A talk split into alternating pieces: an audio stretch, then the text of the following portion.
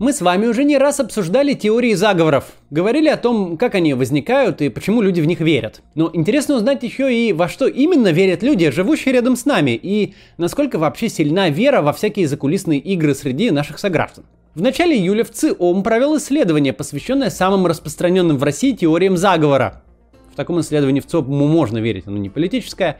И вот в ЦИОМ узнал, что россияне думают о теории плоской Земли, инопланетном вторжении, отсутствии высадки американцев на Луне и других конспирологических теориях. Картина получилась довольно интересная, давайте рассмотрим это поподробнее, думаю, вы будете удивлены.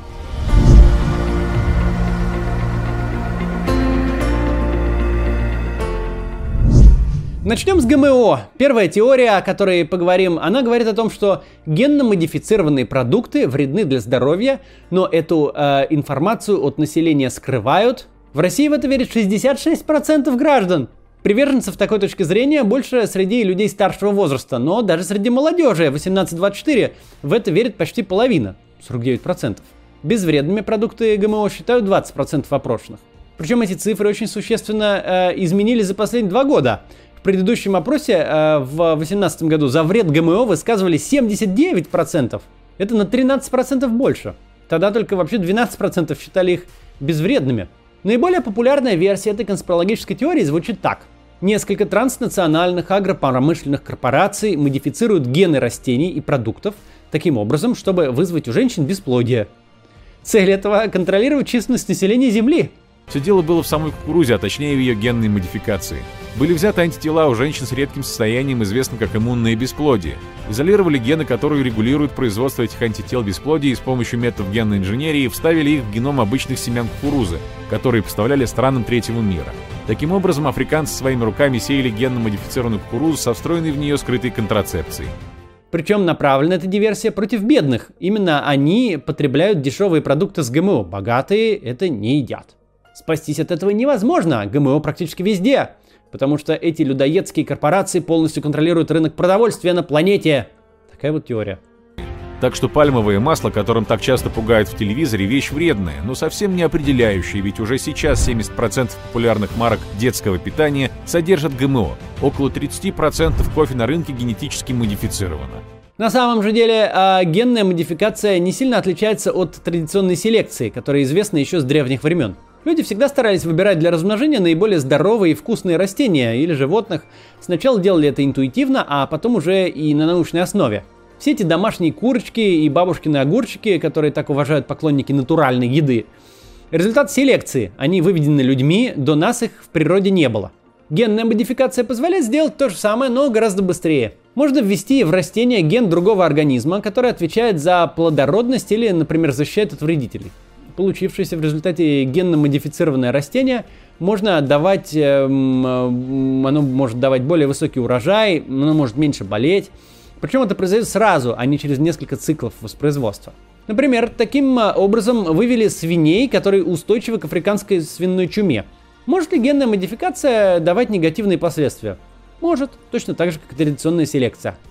Поэтому все работы, связанные с генной инженерией, строго регламентированы, а полученные организмы и продукты подлежат обязательной сертификации. В целом, среди ученых сейчас существует консенсус, что продукты питания, полученные из генно-модифицированных культур, не более опасны для человека, чем обычные. Интересно, есть ли среди моих зрителей те, кто верили в эту байду с ГМО? Ну или верят до сих пор, может быть, и я не убедил. Ну ладно, следующая э, теория. Ревизия исторической роли России – если миф про ГМО распространен более-менее во всех странах мира, то а, вот эта теория заговора специфична для нас, российская. Якобы существует группа лиц, которая стремится переписать российскую историю, подменить исторические факты, чтобы навредить России, преуменьшить ее величие. В это верят 60% наших сограждан. Причем особенно много их среди людей 60 э, лет и старше. Там вообще 74% согласны с этим утверждением. В целом, в своем вопросе не конкретизирует, кто именно входит в эту группу лиц и какие исторические факты они хотят подменить. Но, скорее всего, речь идет о роли СССР во Второй мировой войне и послевоенной истории. Еще с советских времен в отечественной исторической науке практически на уровне аксиомы закрепилась мысль об исключительной роли СССР в борьбе с фашизмом. Потом в перестройку вдруг стали вскрываться всякие факты, свидетельствующие о том, что роль СССР была далеко не столь безупречна. Это я в первую очередь о пакте Сталина-Гитлера, Молотова-Риббентропа. Об этом у меня есть видео, посмотрите, на прошлой неделе выпускал. Его даже на НТВ обсуждали, примерно в этом вот, в этом вот контексте, что мы тут историю с вами модифицируем. Но вот, значит, э, э, во время перестройки мы получили возможность взглянуть на эту войну с э, точки зрения других стран антигитлеровской коалиции. И оказалось, представьте себе, что каждая из них считает свой вклад значительным. Наверное, если ты э, всю жизнь привык гордиться, что ты наследник великих воинов-освободителей, обидно слышать, что в реальности все было, конечно, так, но не совсем. То же самое можно сказать о роли Советского Союза в послевоенном мире – Советские граждане считали, что живут в самой лучшей в мире стране, что все остальные им завидуют и боятся. Надо сказать, что есть некоторые российские граждане, которые по-прежнему так считают, что тогда люди жили в самой лучшей в мире стране. Знаете, в Ютубе даже есть целое сообщество любителей СССР, было очень смешно об этом узнать. И в любом случае, во время Советского Союза в это верили очень многие. Но потом волшебный туман пропаганды рассеялся, и оказалось, что завидовать вообще-то и нечему. Если почитать рассказы советских людей в поздние застойные времена, получивших возможность иногда выезжать за границу, то самым большим ударом для них было то, что даже в Германии, проигравшей войну, люди живут лучше, чем в СССР. Наверное, этот миф возник в результате э, неприятия всей этой неожиданной правды. Это что-то вроде психологического отрицания. Неправда, что мы не одни спасли мир от Гитлера. Неправда, что мы прожили всю жизнь не в самой справедливой и замечательной стране с дешевым мороженым – это просто кто-то хочет нас очернить. Кто, зачем, почему, это все не важно. Главное, не дать пошатнуть свою картину мира. Отчасти эти гипотезу подтверждает и то, что этот миф гораздо больше распространен среди старшего поколения. Среди людей 60 лет и старше в него вообще верят 74%, а в группе 18-24 только 40%. Надо сказать, что, видимо, эти 40% обитают в Ютубе, потому что мне регулярно присылают какие-то видео разных эм, любителей Советского Союза, блогеров, Вестник, э, значит, Бури и я забыл, правда, забыл имена других, но, но есть. Они мне их регулярно присылают, и они прям доказывают в своих видео, что я вообще не прав, и Советский Союз был раем на земле. Ну, про советское прошлое мы еще неоднократно с вами поговорим, э, и у меня будет много видео об этом, и уже было много. Ну ладно, сейчас прервемся на небольшую рекламу, а потом продолжим обсуждать теории заговоров, в которые верят россияне. Там дальше интересно про выставку на Луну будет, в общем, не переключай. Сегодня я хочу рассказать вам про Квизиум. Это командно-развлекательная игра в популярном нынче формате квиза для друзей, коллег или семьи. Квизиум чем-то похож на «Что, где, когда», только динамичнее и веселее. Нужно отвечать на интересные вопросы обо всем на свете и получать удовольствие от правильных ответов. Такой вот занятный способ отдохнуть и провести время с пользой. Самые динамичные и веселые игры Квизиума с драйвовыми ведущими, музыкой и призами проходят в барах – в Москве, Петербурге и в других городах России и даже СНГ. Это отличный способ подзарядиться эмоциями, сбросить негатив и познакомиться с интересными людьми. Но если неохота выходить из дома или хочется провести время с друзьями из других городов, вам подойдет онлайн-игра. А если вы хотите сыграть на вечеринке в узком кругу друзей или семьи в любое удобное для вас время, то ваш выбор домашний квизиум – даже если вы уже играли в квизы от других организаторов, все равно стоит попробовать Квизиум. У них много тематических игр и два формата регулярных. А еще они очень ответственно относятся к подготовке вопросов. Каждый вопрос проходит четырех редакторов и факт-чекинг, так что вы не окажетесь в ситуации, когда дали логичный ответ, а авторы имели в виду что-то другое. А если вы еще с квизами не знакомы, попробовать стоит тем более. Качественные вопросы и веселая атмосфера помогут вам почувствовать весь кайф от такого вида досуга. Так что заходите на сайт Quizium.ru и выбирайте игру в нужном формате, в баре, онлайн, ну или же в домашнем. А по промокоду CATS вы сможете получить скидку в целых 50% на первое участие в онлайн-игре. Ссылка в описании. Продолжим. Следующий миф касается пропаганды ЛГБТ. В ЦИОМ в своем опросе давал два утверждения. Первое. Существует группа лиц, стремящихся разрушить духовные ценности, сформированные у россиян, с помощью пропаганды нетрадиционных сексуальных отношений. Термин-то какой? С этим согласились 54% опрошенных. Второе утверждение. Никакой пропаганды нетрадиционных сексуальных отношений в России не существует. Люди, выступающие в защиту прав представителей сексуальных меньшинств в России, не преследуют разрушительных целей. С этим согласны 30%. Кстати, не так мало совсем. Тут в сравнении с 2018 годом снова виден большой прогресс. Тогда соотношение было 63 на 24. Люди, которые верят в этот миф, считают, что геи специально распространяют информацию об однополых отношениях, чтобы сформировать в обществе привлекательный образ нетрадиционной сексуальной ориентации и затянуть побольше людей в ряды геев. Америка уничтожает Россию изнутри, через наших женщин и детей. Мы разрушим ваши гетеросексуальные семьи, Девиз феминисток США. «Мы достанем вас через ваших детей». Ален Гинзберг, воинствующий гей США. Феминистическое гей-движение щедро финансируется правительством США. Как вы понимаете, насчет затянуть свои ряды это полный бред. Потому что геями не становятся ради моды. Это врожденное свойство человека. А сформировать они хотят не привлекательный образ, а просто спокойное отношение к себе. Чтобы на людей э, геев или лесбиянок не набрасывались с кулаками и оскорблениями, чтобы им дали те же права, что и остальным людям. Этот миф у нас уже существует не просто как конспирологическая теория, но он возведен в ранг государственной политики и активно муссировался государственной пропагандой раньше. Э, да и сейчас, в общем, это есть. В 2013 году в административном кодексе появилась статья, предусматривающая ответственность за пропаганду нетрадиционных сексуальных отношений среди несовершеннолетних, так и написали. И политика это вполне даже активно на практике действует и работает. Из самых громких дел можно вспомнить преследование в 2015 году Елены Климовой, автора проекта «Дети 404», который был создан для поддержки ЛГБТ-подростков, или целую серию дел против Юлии Цветковой, ЛГБТ-активистки из Комсомольска на Амуре. Эта история еще продолжается. Справедливости ради надо сказать, что миф о ЛГБТ-заговоре существует не только в нашей стране. В тех же Соединенных Штатах которые у нас почему-то считаются оплотом сексуальных свобод, хотя на самом деле общество там э, достаточно консервативное и совсем не прогрессивное. Э, есть даже отдельное понятие гей-адженда, гомосексуальный план. Его используют противники ЛГБТ для обозначения действий ЛГБТ-активистов.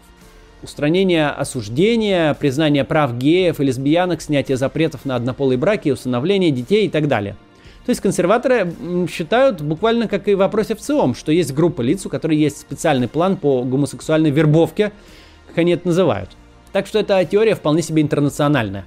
Хочу отметить в теме э, ЛГБТ и пропаганды ЛГБТ, как опрашивает в ЦИОМ, что среди молодых людей эта история вообще абсолютно не распространена. Лишь 28% россиян в возрасте 18-24 считает, что существует какая-то группа лиц, стремящихся разрушить духовные ценности, и 63% считают, что никакой э, пропаганды нетрадиционных сексуальных отношений не существует, это просто борьба за права. Возраст 25-34 уже э, 41-42, да, то есть по-прежнему преимущество среди тех, кто э, не считает, что есть какая-то пропаганда, то есть это дело уходит с, уходит с возрастом. Еще одна международная конспирологическая теория тоже связана с США. Выставки на Луну. Вы наверняка об этом слышали. В июле 69 года американские астронавты с корабля Аполлон впервые высадились на Луну, и буквально сразу же стали появляться конспирологические версии, будто бы э, все это фальсификация, никакой лунной программы не было, правительство США, НАСА и другие организации вводили мировую общественность в заблуждение. А все фотографии, киносъемки, записи телеметрии, передаваемые радиосигналы и привезенные образцы лунных пород в соответствии с этой версией – все подделки. Сторонники теории лунного заговора находят на фотографиях и в видео посадки на Луну множество противоречий, а некоторые даже говорят, что такие полеты в те годы были технически невозможными. В момент установки флага США на Луне флаг колыхался под воздействием воздушных потоков. Армстронг поправил флаг и сделал несколько шагов назад. Однако флаг не перестал колыхаться – Американский флаг развивался по ветру, хотя мы знаем, что при отсутствии атмосферы и при отсутствии ветра как такового на Луне не может колыхаться флаг. Как могли так стремительно астронавты перемещаться по Луне, если гравитация в 6 раз ниже, чем на Земле? Ускоренный просмотр прыжков астронавтов на Луне показывает, что их движение соответствует движениям на Земле – а высота прыжков не превышает высоту прыжков в условиях земного тяготения. Есть много аргументов, которыми конспирологи подтверждают свою версию, но их все можно объяснить рационально. Например, движение флага могло быть вызвано не ветром, а затухающими колебаниями, возникшими при его установке. Из-за отсутствия воздуха на Луне такие колебания затихают дольше. Видите, флаг закреплен на флагштоке и на горизонтальной телескопической перекладине – Астронавту не удалось ее раздвинуть на полную длину, и из-за этого на флаге получились складки, похожие на рябь от ветра. Теория лунного заговора получила широкую известность благодаря писателю Билли Кейсингу. В 1976 году он опубликовал книгу «Мы никогда не были на Луне». Кейсинг считал, что делает правое дело, разоблачает противоправную деятельность правительства. Многие заговорщики так считают. Не заговорщики, а любители теории заговоров. По его мнению, НАСА сфальсифицировала полет на Луну, потому что СССР выигрывал космическую гонку, и американскому правительству нужно было опередить его хотя бы в этом. Книга Кейсинга вышла в удачное время на фоне окончания войны во Вьетнаме, Уотергейского скандала и разоблачения проекта ЦРУ МК Ультра. А среди американцев были сильны скептические настроения по отношению к правительству. Но почему сторонников этой теории так много в нашей стране, не очень понятно. Даже официальная советская пропаганда, несмотря на холодную войну и всю конкуренцию в космосе, никогда не подвергала сомнению факт полетов и высадки американцев на Луну. Тем не менее, теория лунного заговора получила в нашей стране большую популярность, которая сохраняется до сих пор. Согласно данным в ЦИОМа, сейчас в нее верят 49% россиян, почти половина. Представьте себе, половина россиян. Вот идете по улице, спрашиваете, ты веришь, что американцы были на Луне? Один отвечает да, а второй нет. Тех же, кто убежден, что американцы были на Луне, 31%. Правда, как и в случаях с другими мифами, мы видим, что здравый смысл медленно, но верно берет свое. В 2018 году соотношение было 57 на 24. Опять же, молодежь меньше подвержена влиянию этой теории. В возрастной группе от 18 до 24 в нее верят 29%, а в реальность выставки 57%. Ну, слава богу, хоть так. Я надеюсь, среди моих зрителей нет тех, кто верит, что американцы не высаживались на Луну. Хотя, наверное, среди зрителей, любителей э, Советского Союза, каналов вот этих всяких, наверняка многие так и считают. Хотя таких роликов я не видел даже в этом сегменте Ютуба, да, в довольно странном сегменте э, любителей СССР. Лунный заговор не единственная конспирологическая теория, связанная с космосом. Есть еще одна тема, которая волнует умы землян с давних пор, и возникла она задолго до появления космонавтики. Я имею в виду многочисленные истории о посещении Земли инопланетянами – художественных произведениях идея контакта с внеземными цивилизациями и, правда, очень давно существует. Один из э, таких примеров – японская народная сказка X века «Сказание о старике Такетори». Она рассказывает о жизни загадочной девушки по имени Кагуя. Ребенком ее нашел в стволе растущего бамбука старик-собиратель бамбука. А потом оказалось, что она прибыла с Луны. В конце соплеменники Кагуи прибывают на Землю, чтобы забрать ее домой. Вот на этой картинке показан этот момент. Эта сказка считается предшественником научной фантастики. Есть также теория палеоконтакта, э, она еще называется гипотезой древних космонавтов. Она говорит о том, что инопланетяне посещали нашу Землю в далеком прошлом, а может быть и вовсе вся земная цивилизация имеет внеземное происхождение. Подтверждение этой теории приводят э, наскальные рисунки с изображением якобы космонавтов и другие древние культурные памятники. Э, между прочим, родоначальником гипотезы палеоконтакта был Константин Циолковский, основоположник теории космонавтики. Но современная наука всерьез эту идею уже не рассматривает. Самая же масштабная теория заговора, связанная с э, инопланетянами, была порождена так называемым Розуэльским инцидентом.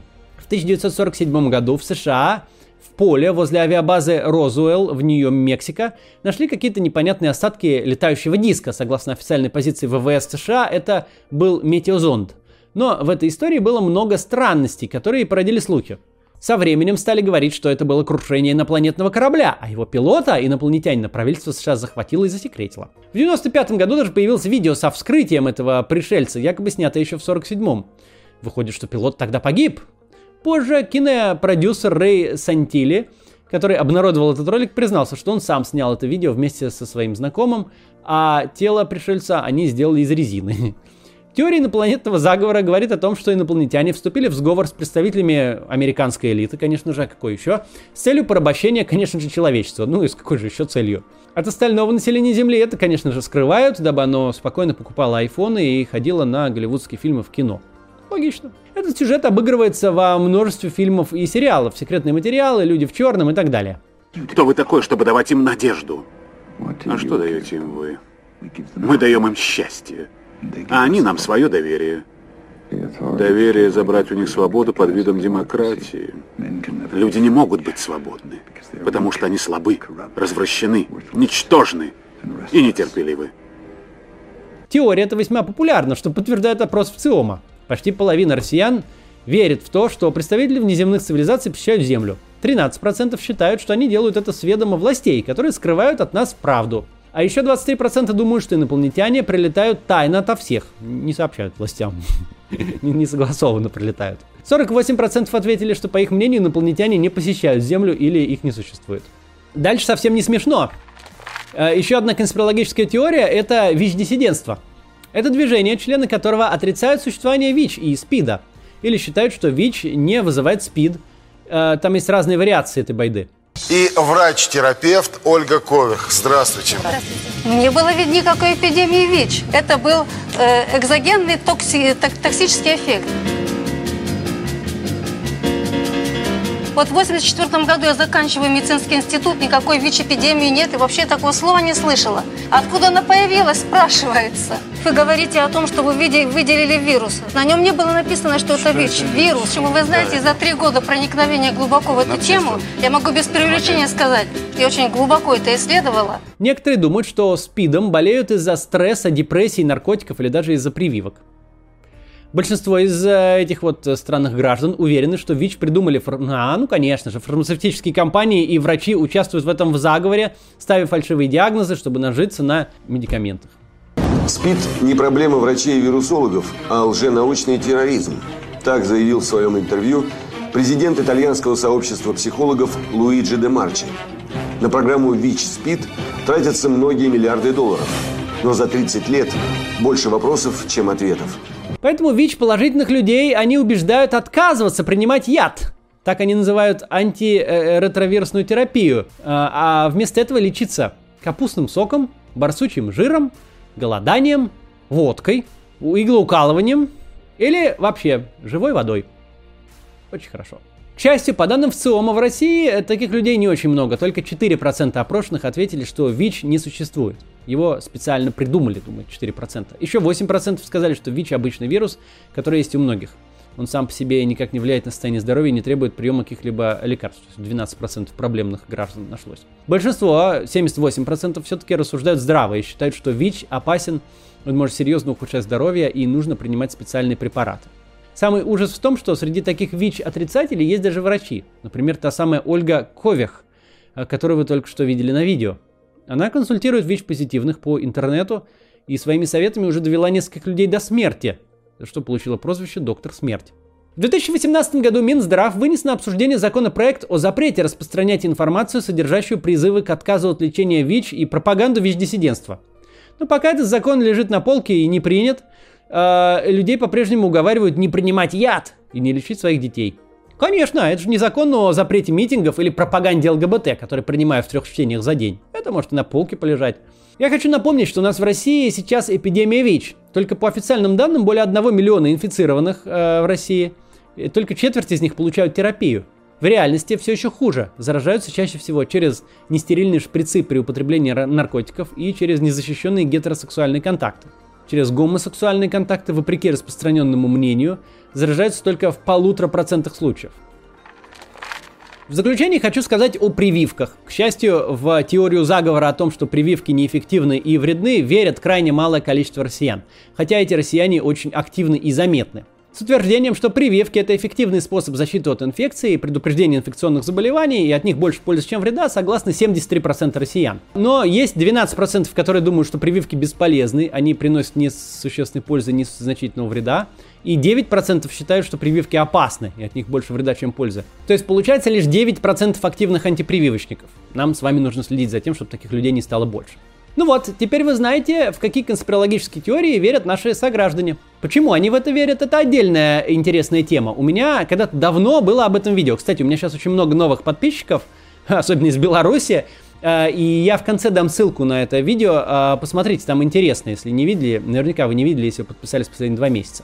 Если кратко, то суть в том, что э, наш мозг устроен так. Мы склонны искать простые объяснения сложным вещам, лениться проверять факты и искать альтернативные точки зрения, ну и просто складывать какие-то цепочки событий в э, единое целое, зависимое друг от друга. Это интересный видос, посмотрите его. В этом году в ЦИОМ провел опрос о теориях заговора уже повторно, и можно видеть, что по сравнению с 2018 годом все же сторонников конспирологических версий стало немножко меньше. Очень хочется надеяться, что эта тенденция сохранится, и умы россиян будут постепенно очищаться и от всякой фигни, которая там возникла в результате пропаганды, ну и просто какая-то научно обоснованная позиция будет более превалировать среди э, мнений, позиции наших сограждан. Такие дела. До завтра.